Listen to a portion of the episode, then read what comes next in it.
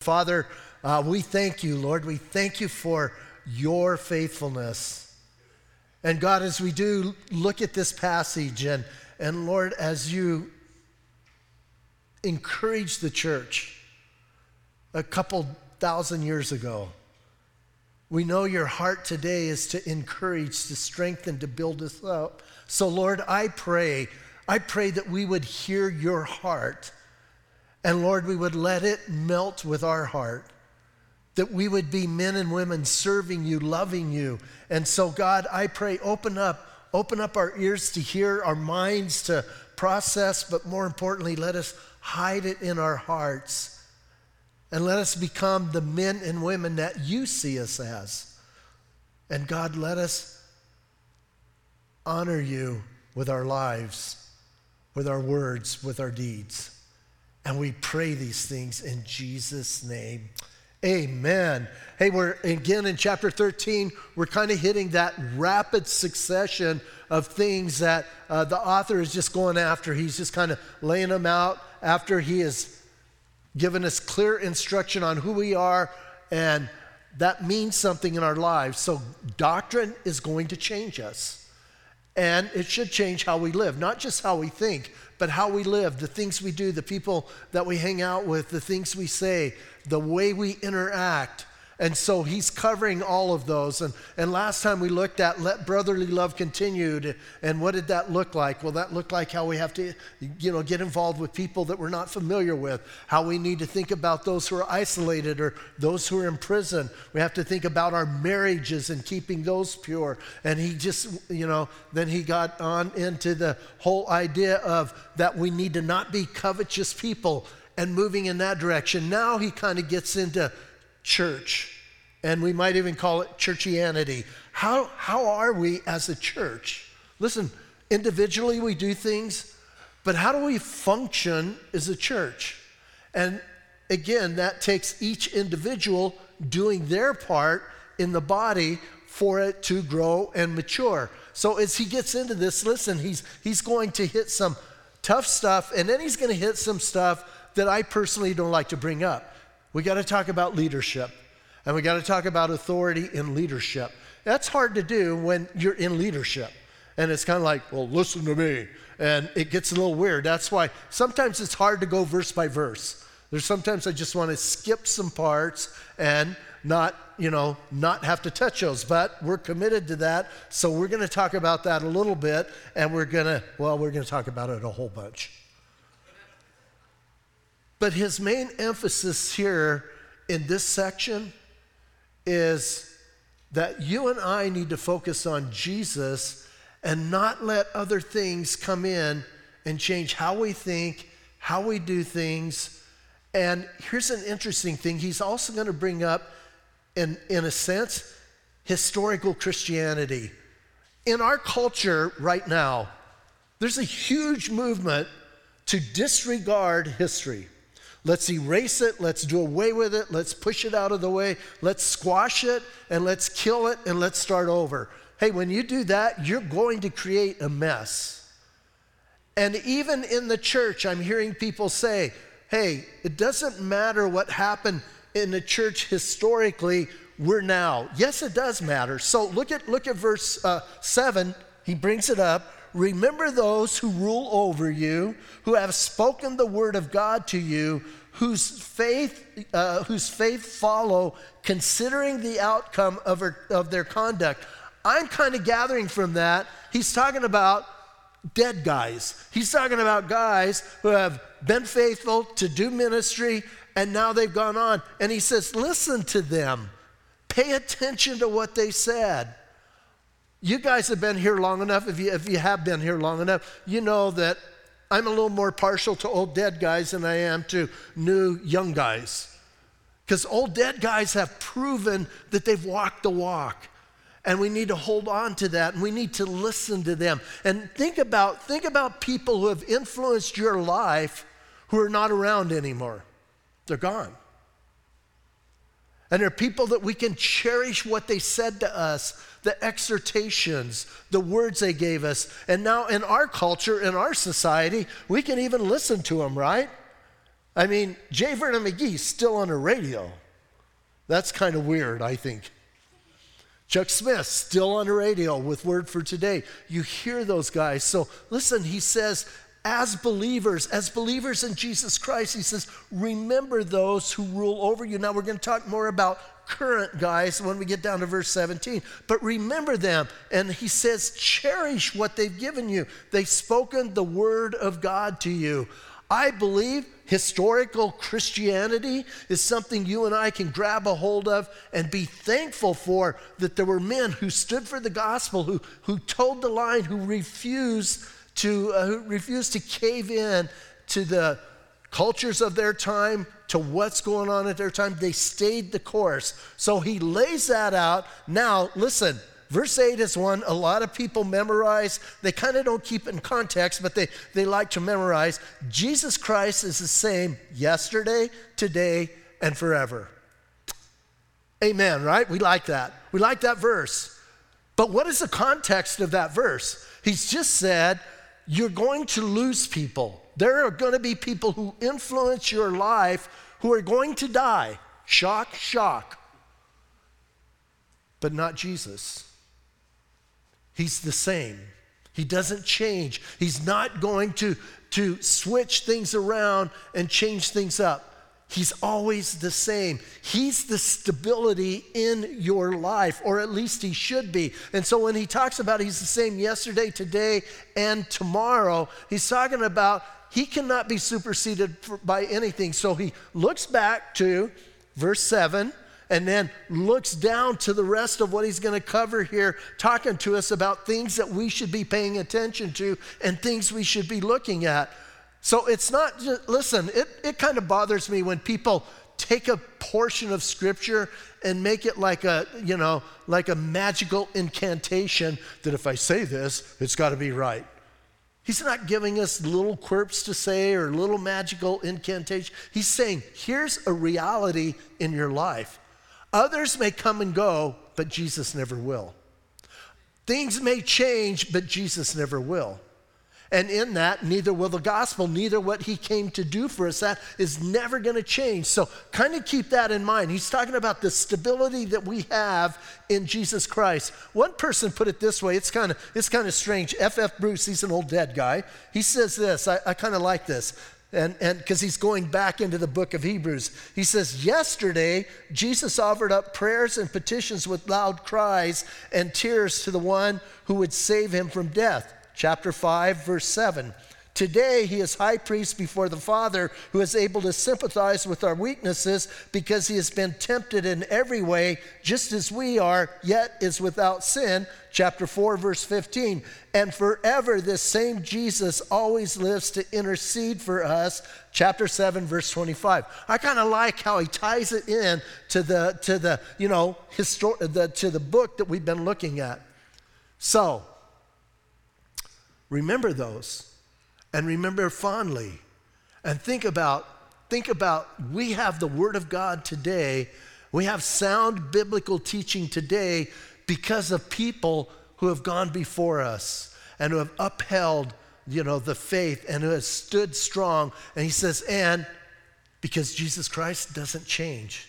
Now, he's kind of looking forward and listen to what he says in verse 9. I think this is so important for today.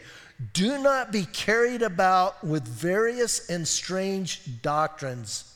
For it is good that the heart be established by grace. Now I want to stay, I want to stop there for a minute because he's going to go on and he's going to talk about a specific. But I find it interesting that he brings up strange doctrines and doesn't name them. I think he knew what he was talking about, and I think they knew what he was talking about. But I also think it kind of is something that supersedes all generations. There's strange and, and weird doctrines that go on no matter what generation. I just think in my lifetime as a Christian, the, the last 40 years, I'm thinking about things that have come and gone and, and something that blows my mind. I remember as a new Christian hearing Chuck Smith say, Satan doesn't do anything new, he just repackages it.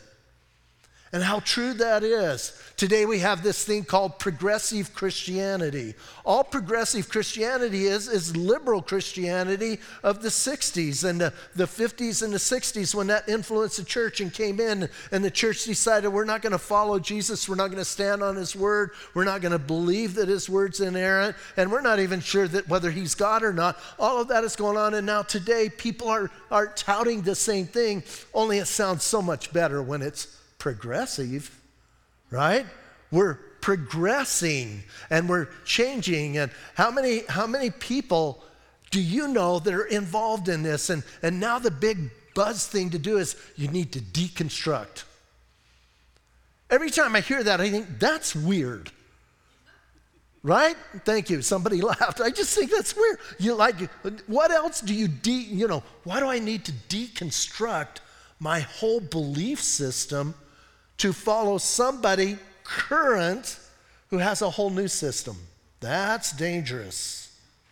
But yet, that's huge. Listen, that is huge in the church. And the church is influenced, right now, the church in America is influenced by so many things that aren't necessarily obvious, obvious things going on, but they're diverting from the gospel of Jesus Christ. They're taken away from the power of God and who He is, and they're trying to come in and subvert what God's doing. Now, listen, that's not anything new. We should be understanding that. John MacArthur says it this way one of Satan's most subtle approaches to the Christian is to move him away from sound doctrine, to get him wrapped up in beliefs that are unfounded, uncertain, and changing. Not unchanging, but changing. Now, again, coming out of verse 8, what is verse 8? Telling us that, that Jesus never changes. The theologians call that the immu- uh, immutability of God, and that He's the same. I, I just like to say it's the unchangeableness of God. Other words are kind of hard, right? So, God, listen, He's unchangeable. And here these guys are, no, you don't understand. When somebody tells you they have a new teaching, if it's new, it's probably not true. And if it's true, it's not new. And we need to be cautious of that. We need to be careful of that as we look at things. So listen, as he said that, here's the thing. I've I've watched some stuff on YouTube. I've heard some of these people that are deconstructing, and some of these people are big names. They're big names in Christianity, and all of a sudden, listen, all of a sudden they woke up one day and they're going, I don't know if I believe in Jesus anymore. I love what John Cooper, who's of the band Skillet, and it's kind of weird when you think of Skillet and apologetics. Kind of weird, huh? But John Cooper, I love what he says, man. He goes, Don't you think you should have settled that the day you got saved? Why is it 20 years down the road? Now you're asking that question? I love, he kind of hits things hard on. But listen, that's true. And listen to what scripture says. In 1 Timothy, it says this Now the Spirit expressly says, in the latter times, where are we living? Latter times, right? In the latter times, some will depart from the faith, listen, giving heed to deceiving spirits and doctrines of demons, speaking lies in hypocrisy, and having their own conscience seared with a hot iron. I think we're seeing that. Listen, I think, I think there's more and more. I, I believe, listen, I believe we're closer to the end. I think we're really close to the end, and probably because of my age, I am close to the end. You know, that's, that's part of what goes on. And you kind of understand that. But uh, man, listen, the things that went on, when we think, when we think how quickly COVID changed the world, don't tell me, don't tell me that revelation cannot happen in an instant, in the blink of an eye. If anything, I love it. My wife calls it, my wife calls the whole COVID thing and the pandemic, she calls it Satan's dry run seeing how quick it can happen and how fast it can happen. Could be, you know. And listen, I'm not I'm not saying I don't want you to like start jumping up and down, get doing rapture practice and getting ready. But listen, man, I think he's coming. I think he's coming because what does it say? In the last days, men are going to go after, they're going to deny the faith and go after deceiving spirits. Just do a cursory thing on YouTube of quote famous Christians who have now denounced the faith and walked away, and it will blow your mind. So listen, he says this is going to happen. And I believe, I believe that's why you and I, we need to be people of the word. We need to be reading our Bible. I need to be teaching the Bible. Hey, I don't want to come up here and tell you cool stories. I'm not that good at it anyway. But listen, I want to get the Word of God in you. I want the Word of God in my heart. I study all week so that I can give something, but you know what? It's more than that. I study all week because I want it inside of me. I want it to change me. I want it to fix me. And then I hope I can give something to us. But listen, man, as he says this, if we don't have sound doctrine, what's going to happen? We're going to be tossed to and fro. And, saints, hear my heart. It's going on big time in the Church of Jesus Christ in America right now.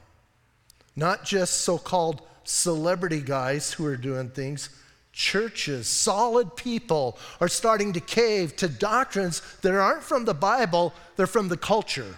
And they're allowing the culture now to dictate what goes on. And they're listening to the culture. And now they're saying, here's what we need to do as a church. We need to be more sensitive to fill in the blank. And that's a culture coming in. Listen, to the Bible, we need to be in the Bible. Now, I believe we need to be sensitive to anybody who's around. That's what my Bible says. I need to be concerned about all people. I need to pray, and I pray every week that unsaved people will come to church. I know some of you don't want unsaved people in church. I want unsaved people. I want them to come in. I want them to hear the gospel. You know, it's interesting when we did the marriage thing. I don't know how many of you, when we were doing that on Thursday nights, how many of you paid attention? Did you pay attention? A lesbian couple came for a little bit. They didn't stay the whole time. Why? Because I didn't say what they wanted me to say. But see, I'm up front, so I get to see a little bit more. And when two ladies are sitting next to each other, like leaning on each other, I don't think they were leaning for support. And then all of a sudden, they weren't here anymore. When I mentioned that marriage is between a man and a woman, and God instituted that. So listen, we need to be careful and we need to make sure you have good doctrine, you're going to have a good life. You have bad doctrine, you're going to have a bad life. And same goes for the church. Listen, not just individual, the church. Listen to what Paul tells the Ephesians in Ephesians uh, chapter 4. He tells them this then we will no longer be infants. He's talking about becoming strong in the word. We will no longer become infants tossed back and forth by the waves, blown here and there by every wind of teaching or doctrine, and by the cunning and craftiness of men in their deceitful schemings. So listen, there's a warning he gives, and then here's some passages that, that just deal with that. In Acts chapter, whoop, that went away, huh? In, in Acts chapter 20, you guys are supposed to get that fast. Acts chapter 20, Romans chapter 16, 2 Corinthians 11, Galatians 1 all talk about influences coming into church from the outside. Everything should be measured by the Word of God, not by our opinions, not by what's popular, not by what's cool or hip. It needs to be measured. The standard is the Word of God. So listen, as he says this now, as we go on, listen to what he says. He says, again, I want to read that. Do not be carried away about with various and strange doctrines, plural, for it is good that the heart be established by grace. Oh, oh, that's where we're really going to grow, is when we allow God's grace to get in our hearts and overwhelm our hearts, then we are established. When somebody comes to you and says, Oh, you know what? Hey, I see you did this. That's pretty cool. Whatever it is. You know, you serve in maybe children's ministry, maybe ushering, maybe, whatever it is. We all need to understand that whatever good happens comes from God.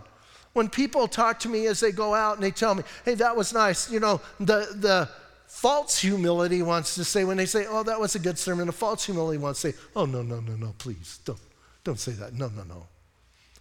But in reality, here's what I will always say I, I will thank the person, thank you for that, but you know it's Jesus. It's grace. It's grace that establishes, listen carefully, and it's grace that will get us home.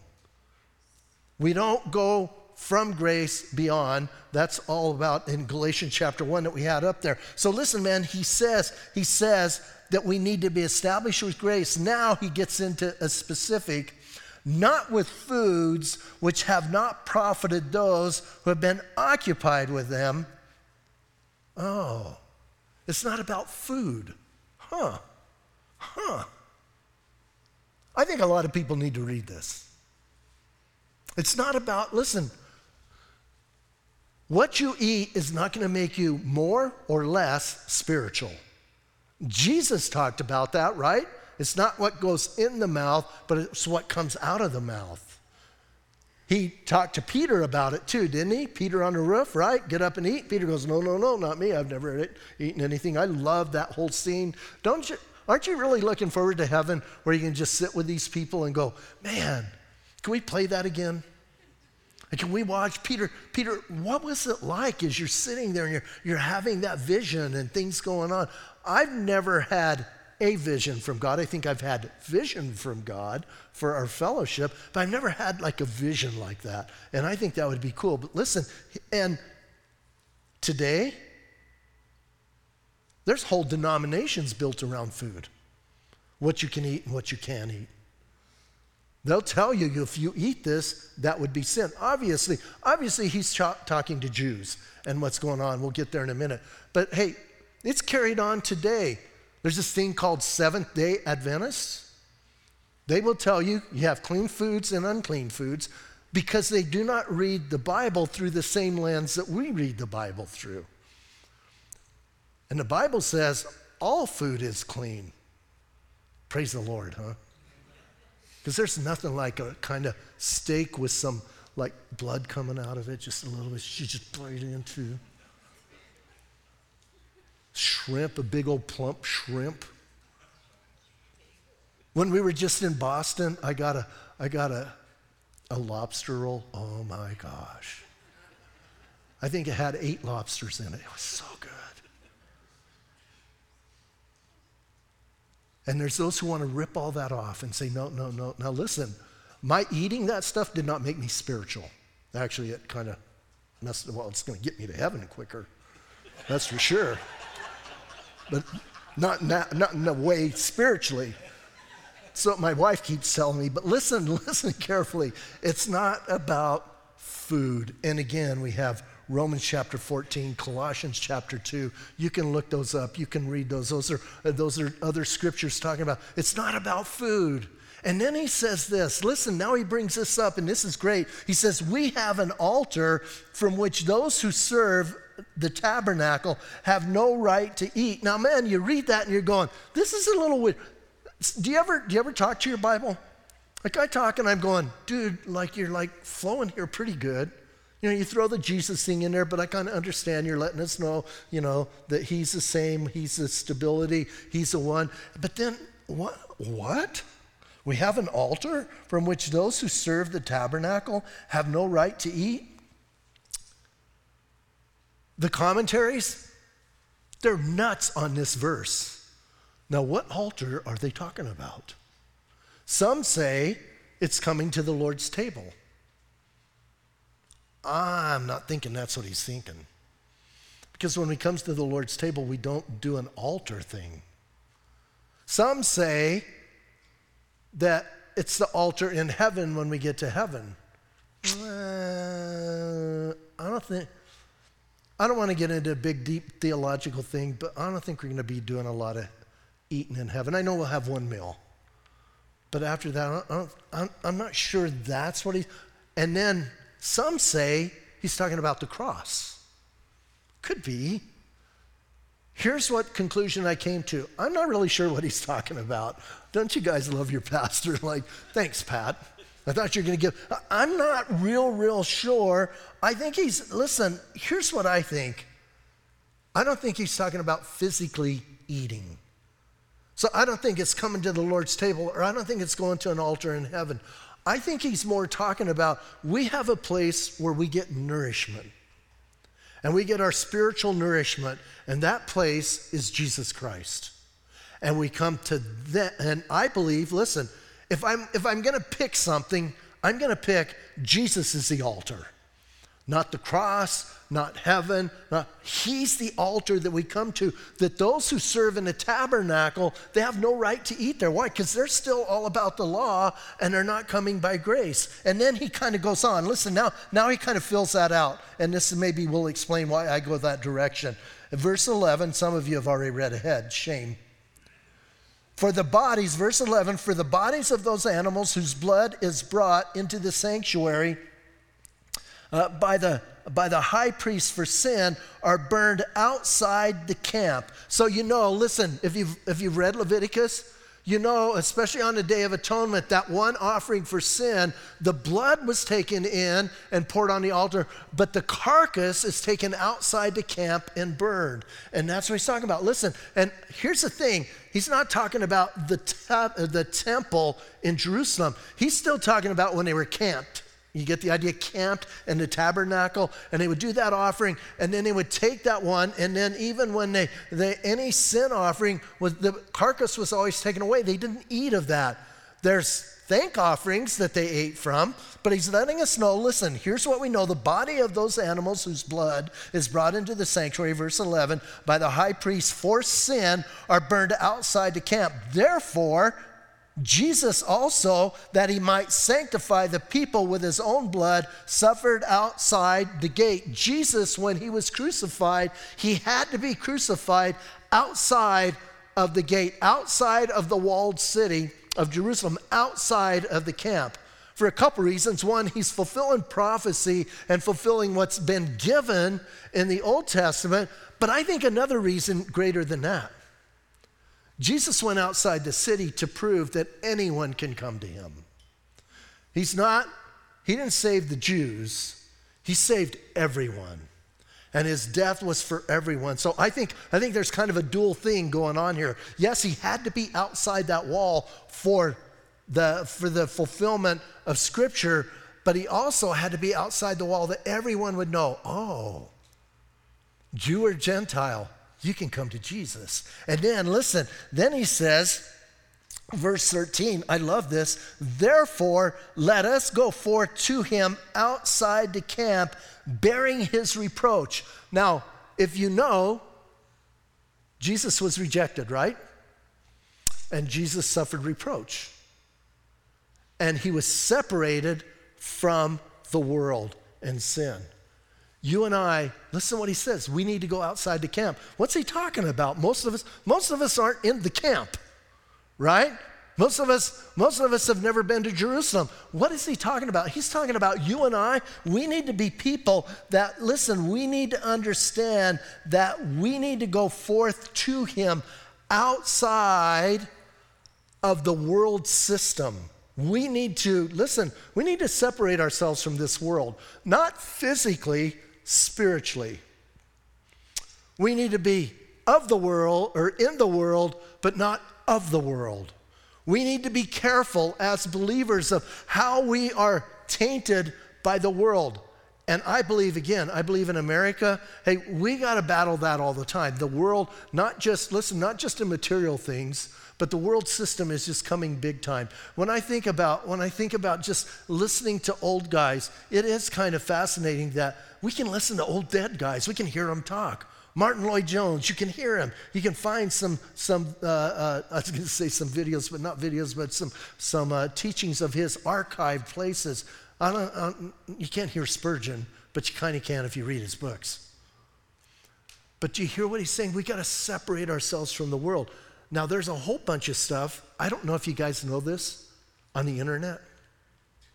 There's a bunch of stuff that is lies and garbage. It always cracks me up when somebody comes, Well, do you know blah, blah, blah, whatever it is. I even think news now, blah, blah, blah, blah. Where'd you get that? The internet? Oh, that makes it true. So we have to be careful, right? But here's what he's saying we need to go outside the camp. We need to be foreigners in this world. We need to be strangers, not strange. strangers. Some of us have the whole strange thing going on. We don't need any help with that, but we need to be strangers. This is what he's telling us. Why? Look at verse 14. We've talked about this before. For here we have no continuing city, but we seek the one to come. Listen, here, this is not our home. This is not where we belong, right? Couple of you nod your head, yes. We don't, we don't belong here. This isn't our home. And he says, Listen, we're seeking that city. He talked about it when he was doing the, the whole uh, uh, faith and uh, the, the hall of faith and the people there. This was not their home. And you and I need to know, man, hey, we need to go outside the camp and we need to understand this isn't all there is. This is like very little of all there is. This is just a taste of all there is. Having said that, though, we're going to see in a moment, this is the only time we can serve God by faith. That should get us excited. Do you know in heaven you can't serve Him by faith? Why? Because He's going to be there. Duh. But here, we get to do it by faith. We get to walk in that, that walk of faith. So listen, man, he says, he says, once again, he says, for here we have no continuing city, but we seek the one to come. Therefore, I love this. Here we go. Are you ready? That was a lot of information to get to this. Now, here's what he's going to tell us we need to do. Therefore, by him, let us continue, continually offer a sacrifice of praise to God. That is the fruit of our lips, giving thanks to his name. Oh, yes. I don't feel like most of the time I'm offering a sacrifice of praise because it's not a sacrifice. I love to praise the Lord. I love to worship the Lord. I love to worship the Lord corporately. I love to worship the Lord in small groups. I love to worship the Lord by myself. When I sing to the Lord by myself, I can sing so loud because He hears with perfect ears and He enjoys that. Do you hear what He says? But you know, there are times I don't feel like praising the Lord. There are times where I feel a little distant from God. Well, there are times I feel way distant from God, and I don't feel close to Him. But my Bible has taught me that I don't go by feelings, I don't go by emotion, that I go by truth. And the truth is, God loves me. And the truth is, God saved me. And the truth is, he wants my praise. He wants it from my lips. And so if I don't feel like it, tough. I do a sacrifice of praise. And I get in that place, and I believe, listen, I believe that's what he's talking about. Those times where you don't feel like praising God, it just doesn't feel right to you for whatever reason in your life. You're thinking, man, right now I'm kind of mad at God. I don't like what's going on in my life. I don't like my world. I don't like anything around me. And then that's the time you need to get on your knees and you need to praise God. And you need to give him that sacrifice from your lips. It's got to come out loud. It's got to come out. Ah. And you got to say it. And then, listen, man, I love that. Hosea chapter 14, you can read that. Hosea chapter 14 really encourages us to, to come back and let the Lord hear our voice. And again, I know that's to Israel, but I think that's important for us. So, hey, we need to give him that sacrifice of praise and giving thanks to his name. But check this out it doesn't just stop there. Don't you love God? Like some of you are going, I don't even, I don't even like verse 15. Don't even read verse 16 to me. It's okay, listen. He says, You thank, give thanks with your lips, but do not forget. You might underline that part. Because if the Bible's telling you not to forget something, what does that mean? You're more than likely going to forget it, right? But do not forget, listen what he says, do not forget to do good and to share, for with such sacrifices God is well pleased. Oh, it's not just what I do with my lips, it's what I do with my life to others. And listen, I don't think he's just talking about sharing material things, although that's there, obviously, but I think he's talking about sharing ourselves, giving of ourselves putting ourselves involved in it. You know, I think, I think, I think it's easy to give materially, especially in America. It's hard to give of ourselves. take the time out of our lives, touch someone who needs touching, care about somebody who's around us. And as we looked at last time, get involved with some people that were not like those people. Making sure those who are isolated are somehow contacted. Do, do you hear what's going on? This is what we are to do. Not just, listen, it's one thing to worship God. I think it, something that really bugs me is when I see people really worshiping God and then walk right by somebody in a fellowship that speaks to them and they don't even talk to them. And that's just here. What about out there? I really try. I, I, I'm a thinker, and I have to think a lot because I'm not very bright. So I have to think a bunch. And when I'm, when I'm in places, my mind is going like 100 miles an hour. You know, I think I have some diseases going on too, but that's a whole different story. But, you know, I'm like thinking and thinking and thinking. And, and especially around the church, if I'm here, I'm usually going to be teaching. And if, if I'm thinking about my teaching, sometimes I walk right by people and I know it and they go, hey. And I go, I'm sorry. But you know what's worse is when I'm out in the community and I walk by people. And, and in the last four years, I've made it a point when I get out of my car in a parking lot, I put on a smile. And I just walk around with a big grin. And I'm thinking, if I have a big grin, someone's not going to say, what a jerk, right? And I'm going to interact. And then, and then what's amazing is people start talking to you. But if you walk around like you're thinking and you got this scowl on your face, people don't want to talk to you. They're a little afraid of you. So think about that. Listen what he's saying. We need to give of ourselves. I gave of myself 30 years ago, almost when I decided to start pastoring, I said, This is it. I'm going all in. I'll never forget talking to my wife and saying, Here's what we're going to do. And she says, Honey, you are one crazy husband. And I go, But you married him. And you're stuck. And we started the church in Bisbee. And then after a year, they upped my salary to $400 a month. I told Gaynell, we're quitting pottery. We can do this. And she goes, Do you know how much that is? I go, Yeah, it's a four with two zeros behind it. We'll make it. And you know what? God has taken care of us. And now some of you are going, That's not really sacrificing yourself. It's not. I gave of myself so others could be fed and taken care of because that's my calling.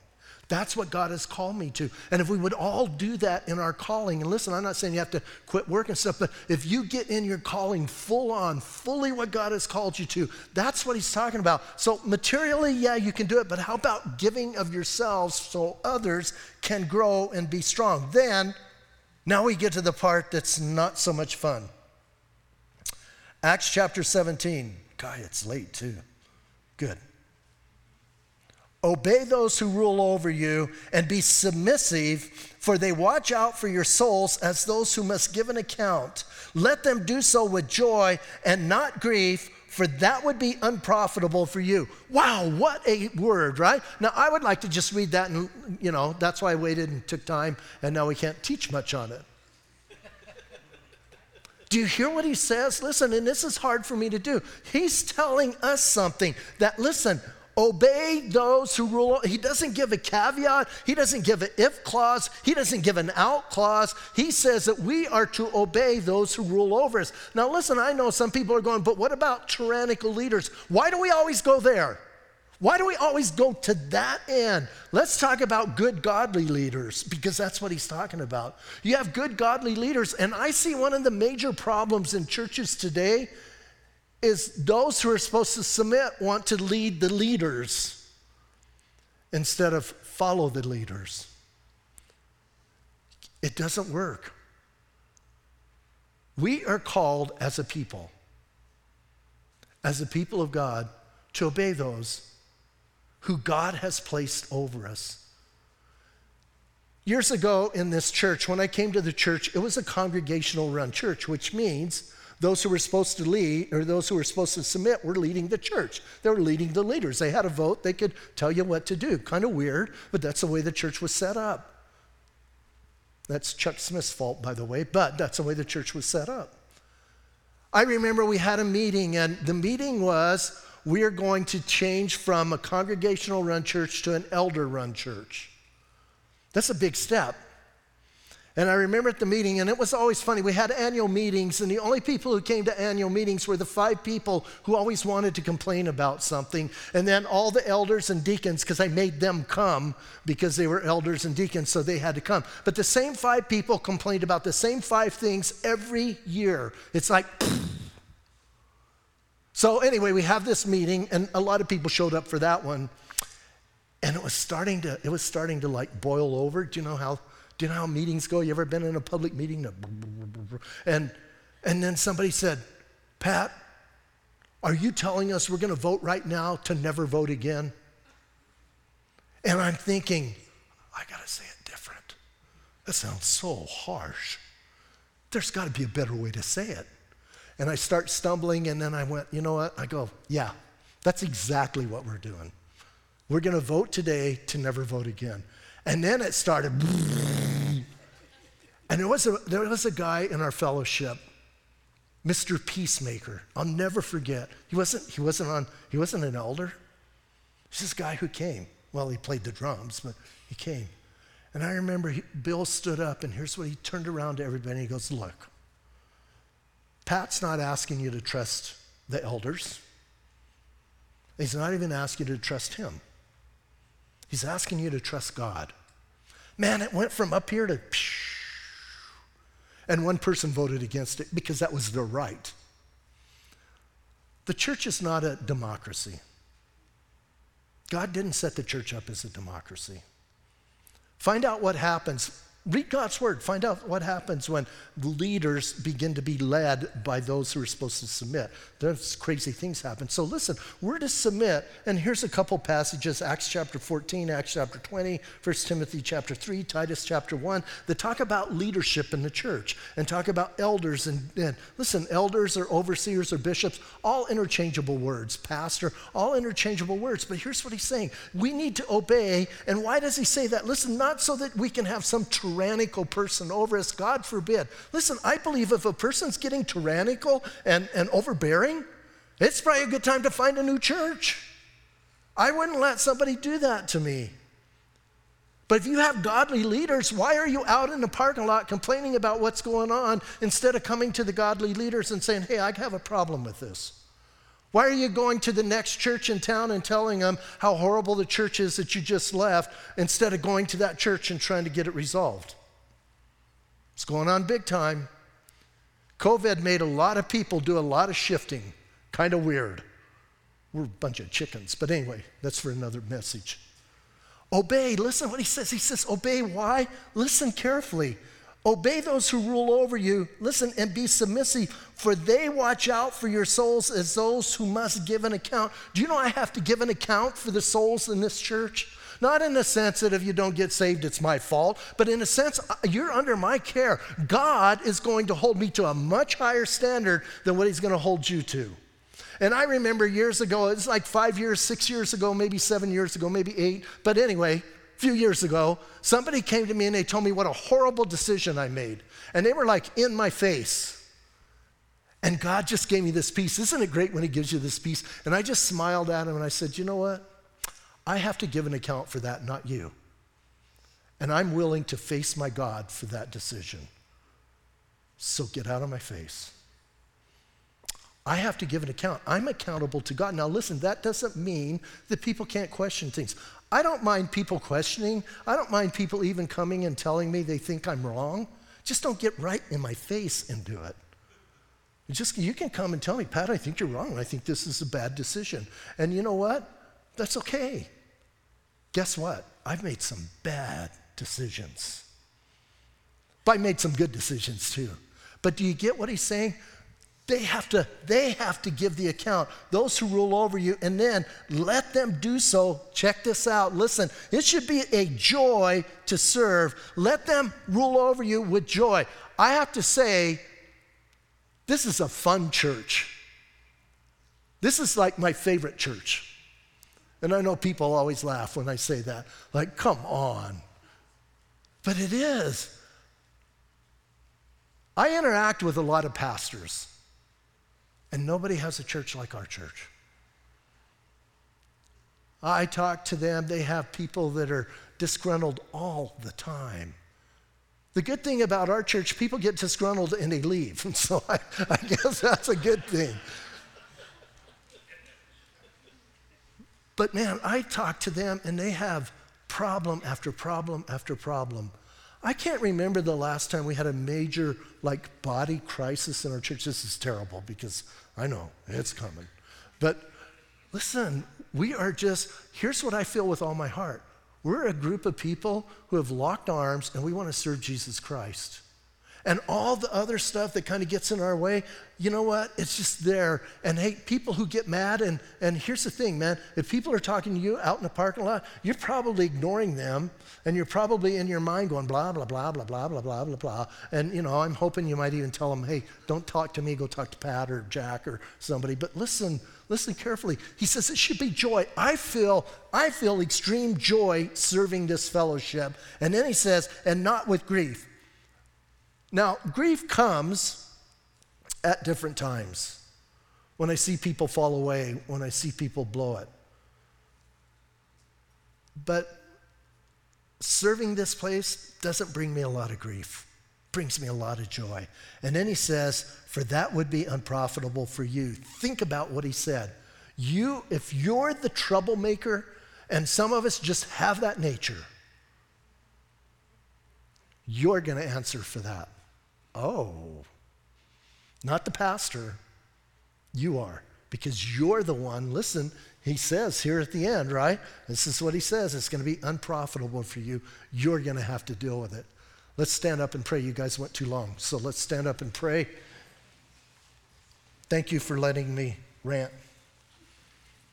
Father, we do uh, thank you once again, Lord, for your word. God, I just think of what a great passage, what a great section of scripture.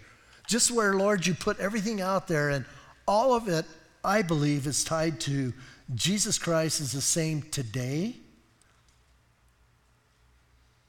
yesterday, today, and forever. And we need to hang on to that. We need to be men and women who know our God is unchangeable. Doesn't mean, listen, doesn't mean Jesus isn't going to put on the, the personhood of humanity. It means that God's character, God's promises, God's integrity is never going to change. It's solid, and we can count on it. So I pray that we would be people who hide that deep in our hearts. And I pray that we would have an understanding of how that influences how false doctrines can creep in because we allow the thoughts to come in. Maybe that's not true. Maybe that thing about Jesus isn't quite right. And yet we know what the Bible says, but man, this person's so convincing. God, give us discerning hearts. Let us be a people, God, who understand and greater than that, believe your, your word and then walk in it. And I'm going to ask you to stay in an attitude of prayer for a couple more minutes. And if you are here tonight and you do not have a relationship with Jesus, kind of a strange, different kind of message to walk in on. But here's what I know God's word is God's word. And if you're an unbeliever, He touched your heart, He touched something in you that triggered you and caused you tonight to have to make a decision yes or no. The Bible's very clear that you need Jesus. Why do you need Jesus? Because you have sinned against a holy God. That is obvious in Scripture, but I think it's more obvious in every one of our hearts. You've sinned against a holy God. And the wages of that, the payment for that, what you've earned by doing that, is separation from Him, damnation for eternity. That's the bad news. The good news Jesus Christ came, died on the cross, paid that price. Listen, not just physical death, but he was separated from God. He took the punishment that you deserved in a moment, in an instant of time, and he took all the sin of the world upon him, paid that penalty, and now here tonight, here's what he offers you payment in full. Your debt is taken care of All you got to do is reach out and grab it. And the way you do that is you call on his name.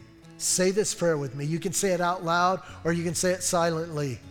If you're backslidden, man, come home. Come back to Jesus. Tonight, he's calling you.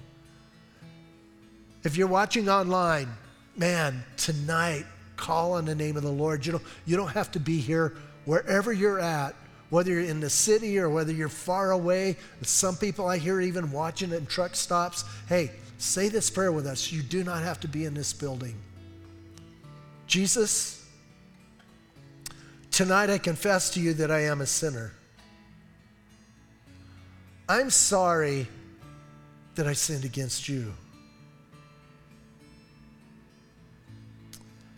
And Jesus, I'm asking you to forgive me. Thank you for dying for my sin. Thank you tonight for your forgiveness. And now I want you to come into my heart and change me. Jesus, I'm asking you to come into my life and guide me. Tonight, I want you to be my Lord and my Savior.